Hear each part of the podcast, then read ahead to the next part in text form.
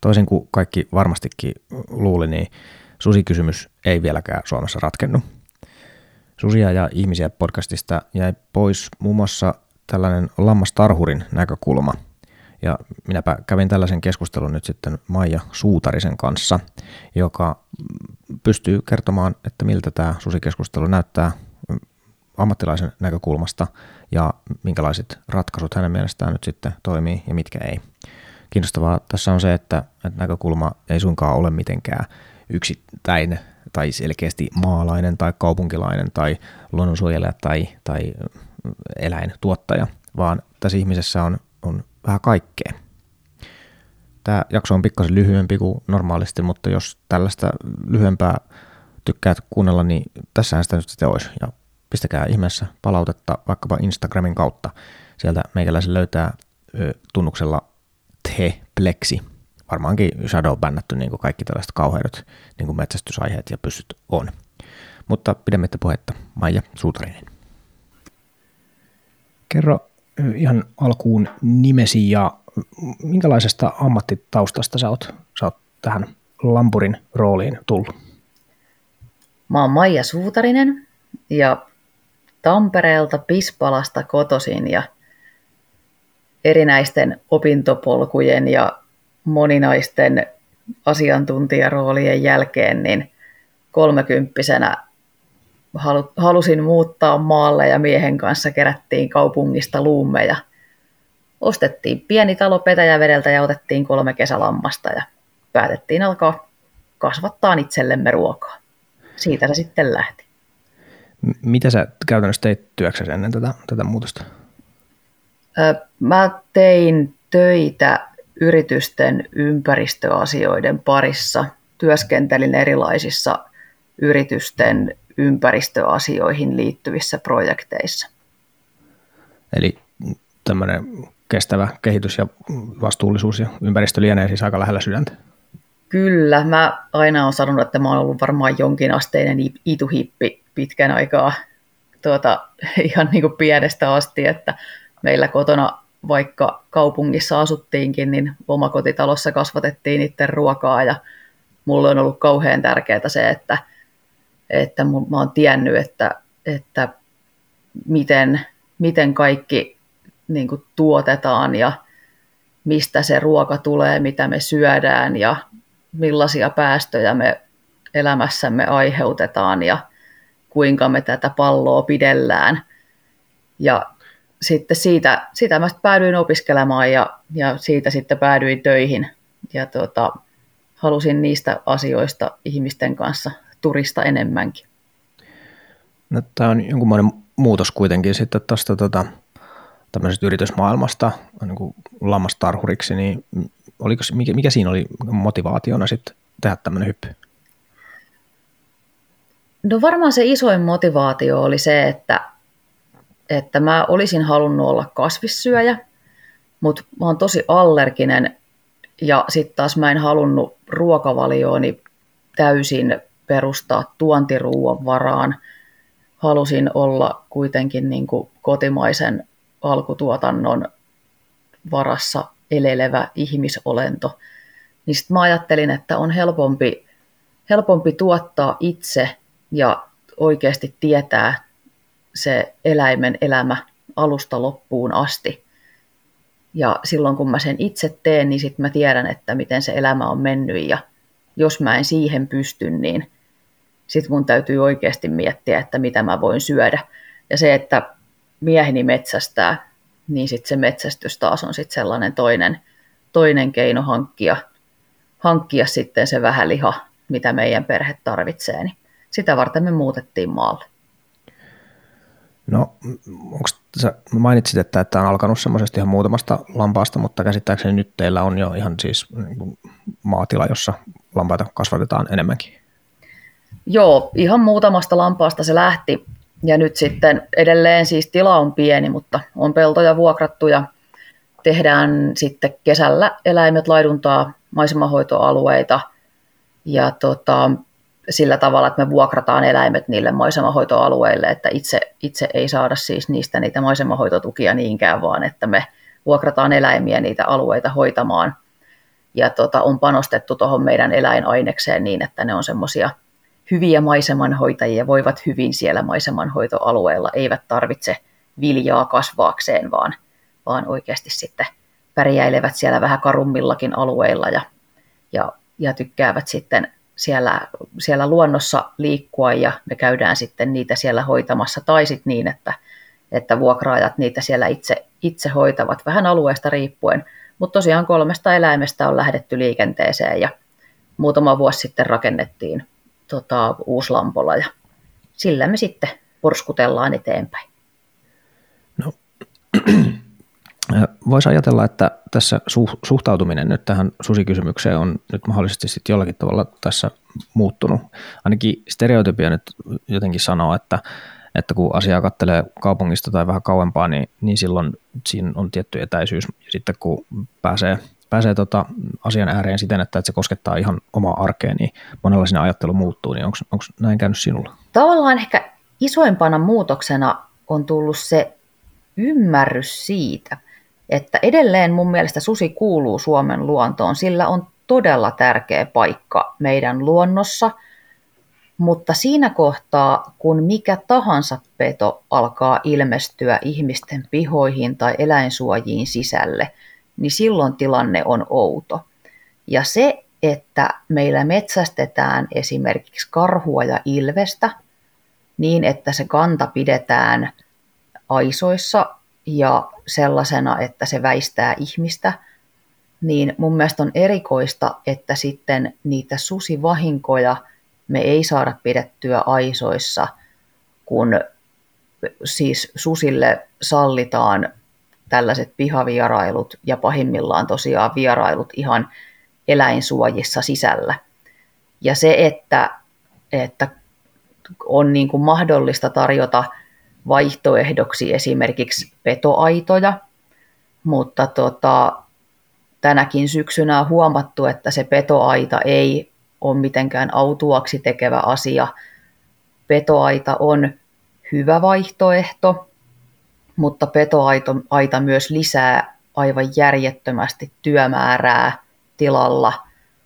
Petoaidan tarvikkeet kyllä saa valtiolta kompensoimaan sitä petouhkaa, mutta ensinnäkin sen asentaminen on kallista ja sen toimintakuntoisena pitäminen on iso työ, joka vaatii helposti niin kuin, ää, sellaisen työpanoksen, mitä tiloilta ei löydy. Ja sitten se, että kun se sinänsä ei tuota yhtään mitään se työpanos, koska tilojen, työ, niin kuin, tilojen henkilöstöhän mitotetaan sen mukaan ihan niin kuin missä tahansa yrityksessä, niin se henkilöstö mitotetaan sen mukaan, että se henkilökunta tuottaa jotain sillä työllänsä. Niin sehän ei tuota mitään se työ, että joku ajaa sen petoaidan alta ruohoa nurin, että siellä varmasti sähkö johtuu kunnolla siellä aidassa. Ja ja se, että sitä työtä ei kukaan myöskään maksa. Se, se varmaan on se isoin, isoin haaste tuossa, että, että ikään kuin kai se logiikka tulee sitä kautta, että vahinkoja, vahinkojen torjuminen sinällään on kyllä niin kuin liiketaloudellisesti järkevää, mutta että ihan niin kuin sanoit, niin se vahinkojen torjuminen pitää maksaa sen liiketoiminnan tuloksilla, ja se vahinkojen torjuminen itsessään ei sitä tulosta lisää. Näin juuri, ja se, että kun kun kuitenkin puhutaan maataloudesta, joka kaikkialla maailmassa on tuettua vähän sillain, mm, ei kuitenkaan ihan markkinatalouden lainalaisuuksien mukaisesti toimivaa yritystoimintaa, niin siinä kohtaa kaikki ylimääräiset asiat on, on niin kuin, ne on valtavia verrattuna sellaisiin yritystoimin, tai sellaiseen yritystoimintaan, jossa tavallaan se asiakas on se maksaja. Aivan.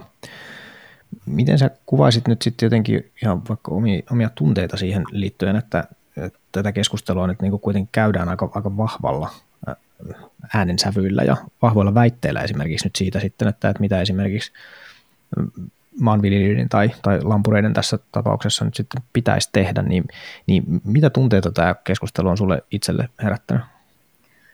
mun mielestä on hirveän surullista, että niin kuin se tärkein asia tässä hukkuu siihen äärilaidoista huutamiseen. Siihen, että, että huudetaan, että helppohan sieltä kaupungista on huudella, tai huudetaan, että, että te vaan haluatte tappaa kaikki. Kun oikeasti se ongelma on siinä, että meillä ei selvästi nyt järjestelmä toimi. Meillä pitäisi olla systeemi siihen, meidän pitäisi pystyä käymään avoin keskustelu siitä, miten tämä tilanne hoidetaan. Ja niin kauan, kun mediassa sitä asiaa ei keskustella, niin kauan kun poliitikot pönkittää omaa olemassaoloaan ja, ja kerää äänestäjiä sillä, että, että nostelevat jompaa kumpaa huuto-osapuolta voimakkaammin esille, niin me ei saada tätä asiaa hoidettua. Ja niin kauan ne ihmiset, joiden pihoissa ne sudet käy, ne, ne ihmiset, joiden karjaa ne sudet käy syömässä, niin niin kauan ne ihmiset on oikeasti kusessa ja se asia ei etene yhtään mihinkään. Ja se mua ärsyttää, että sillä turhalla huutamisella tämä asia ei etene ja tämä vaan niin kuin venyy ja venyy. Mä oon nyt tosi vähän aikaa vasta tämän asian kanssa elänyt. Mä oon asunut maalla vasta kymmenen vuotta. Ja tätä on kuitenkin vatvottu niin kuin ihan tasan yhtä kauan. Ja tämä huuto on jatkunut ihan tasan yhtä kauan. Ja samat kansanedustajat suurin piirtein molemmilla puolilla ihan yhtä kauan on nostellut tätä asiaa esille. Ja silti tämä ei etene mihinkään. Aivan varmasti viimeisen parin vuoden aikana on tullut enemmän vahinkoja ja nythän näitä selvityksiä on tehty. Ja odottelen kovasti tuloksia, että mikä se tilanne on. Mutta se, että mun mielestä on niin kuin surullista, että sitä viranomaistyötä ei saada niin kuin etenemään. Että me ei saada poikkeuslupia silloin, kun oikeasti pitäisi toimia. Me ei saada karkotuspäätöksiä silloin, kun pitäisi toimia. Ja ne ihmiset, joiden tiloilla petoaidoista, suojaustoimista huolimatta ne pedot vierailee säännöllisesti, niin niin mun mielestä on, on tosi surullista, että ne ihmiset joutuu elämään semmoisen tilanteen keskellä. Tämä on helppo ymmärtää, näin, näin varmasti on. Tota, onko jotain, mitä sä toivoisit, että ihmiset tietäis vaikkapa nyt sitten tästä lammastalouden realiteeteista, että kun tässä niitä ratkaisuja nyt sitten ehdotellaan ja, ja tota, mietitään, niin onko jotain sellaista, mikä, mikä toivoisit olevan niin kuin yleisemmin tiedossa siitä, että millaista työtä tämä on? Joo, siis tota, kaikkihan aina, aina, siis mä kuuluin itse siihen joukkueeseen, joka, joka tota, sanoi, että maataloushan on varmaan tosi kivaa, kun saa tukiaisia niin sikana. Että tota, mukavahan se on siinä pellon laidalla kesää viettää ja ihmetellä ja katsella, kun kaura kasvaa.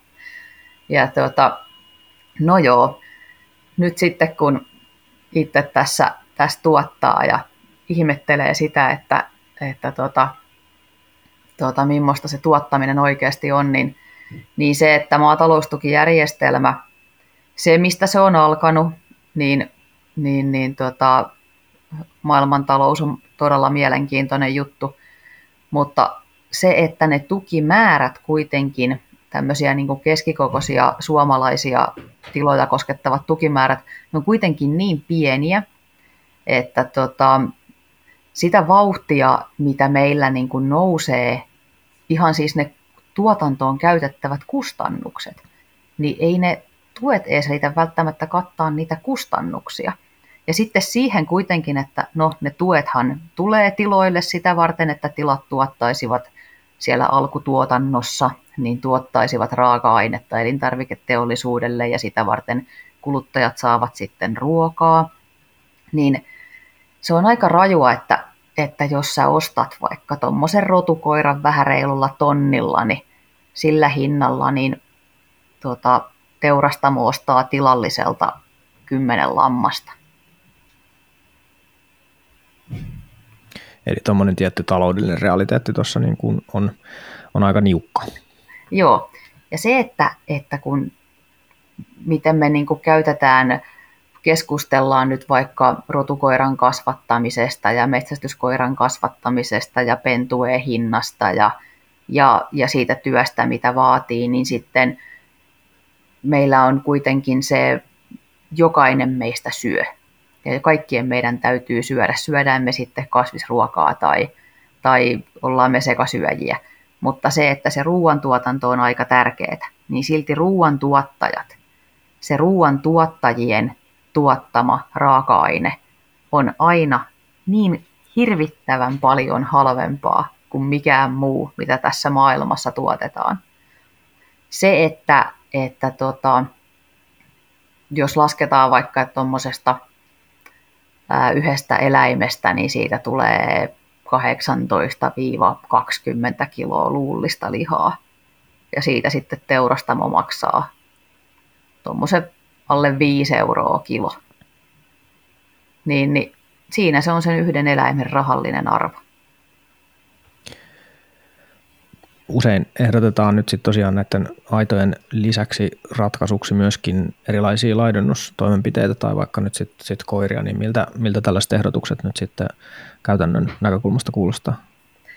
No meidän tilalla on kaksi laumanvartijakoiraa. Laumanvartijat on aivan järjettömän hyviä silloin, kun niille voidaan tarjota niille soveltuvat ympäristöt siihen laidunnukseen tai siihen käyttöön. Tota, laumanvartijakoirat on kauhean tehokkaita omalla alueellansa toimiessaan, oman laumansa kanssa toimiessaan. Mutta ammattikarjatiloilla niitä erilaisia laumoja, mitä laidunnetaan, on aina paljon – jolloin silloin niitä eri laumoja kohtaan täytyisi olla niitä koiriakin sitten tosi paljon.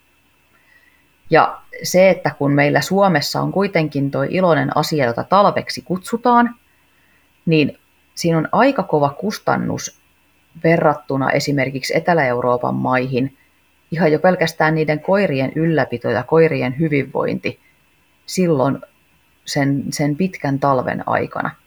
Et esimerkiksi meidän koirat on italialaista alkuperää ja siellä se talvikausi on huomattavasti lyhyempi ja siellä ne koirat liikkuu laumojen mukana, mukana tota, vuoristossa laitumilla pitkän pitkän laidunkauden, mutta siellä laidunnettavat alueet on huomattavasti suurempia kuin Suomessa. Meillä eläimet jaetaan paljon pienempiin laidunryhmiin, Meillä on joka miehen oikeus, jolloin ne eläimet aidataan sinne laitumille. Ja taas ne eläinten laidun aidat on huomattavasti kevyempiä, koska laidun eläimet pysyy paljon kevyemmissä aidoissa, jotta taas voidaan olla varmoja, että ne laumanvartijat pysyy siellä, niin sitten tarvitaan vähän järeemmät aidat. Ja sitten meillä on se, tosiaan se jokamiehen oikeus on semmoinen mukava juttu, mikä pitää muistaa, että kun se on aina ihmisten vähän vaikea muistaa, että jos on joku alue aidattu laidun eläimille, niin sinne ei pitäisi sitten ihmisten mennä hippastelemaan, ellei erikseen ole lupaa siihen saanut. Niin se, että, että meilläkin on laidun alueilla kyltit, että täällä laiduntaa lampaita pääsy kielletty, niin silti sieltä aina löytyy joku iloinen retkeilijä tai, tai muuten vaan ulkoilija, ja jos sitten siinä laidun ryhmässä sattuukin olemaan laumanvartijakoirat, niin tota, vahinkoja voi sattua. Ja se, se on vaan haaste meillä Suomessa, että, että kun alueet on pieniä, ne ei ole yhtenäisiä, tilusrakenne on jo sellainen, että meillä on pieniä peltoplänttejä pitkin poikin, niin tota, koira ei vaan joka paikkaan sovi. Ja yksi koira ei yhdessä ryhmässä tee mitään. Ei se sen koiran hyvinvoinnin kannaltakaan ole oikein. Ne jakaa keskenänsä työvuoroja, niillä pitää olla siihen mahdollisuus. Koirankin pitää päästä lepäämään välillä. Niin sitä varten meillä täytyy sit olla, niitä pitäisi sit olla tosi paljon. Voisiko tämän tiivistää nyt jotenkin siten, että tämä on kyllä niin monimutkainen ongelma, että, että siihen ei kannata esittää jotenkin liian helppoja ratkaisuja ainakaan sitten kuvitellen, että, että tämä ongelma tuosta vaan ratkeisi. Ehkäpä se olisi jo ratkaistu, jos näin olisi. Se on ihan just niin. tämä jakso oli tässä. Jos suusikeskustelu vähän tähän samaan äänensävyyn ja tähän teemaan kiinnostaa, niin kipasepa ihmeessä kuuntelemaan Yle Areenasta Susia ja ihmisiä podcast. Rohkaisempa liittymään myöskin Facebookissa sellaiseen ryhmään kuin Blood Origins Finland, ja englanninkielisestä nimestä huolimatta niin aivan suomenkielistä metsästyskeskustelua on siellä tarjolla ja, ja poikkeuksellisen hyvään meininki. Siellä ei huudeta, eikä välillä kirjoilla, mutta ei paljon. Blood Origins Finland.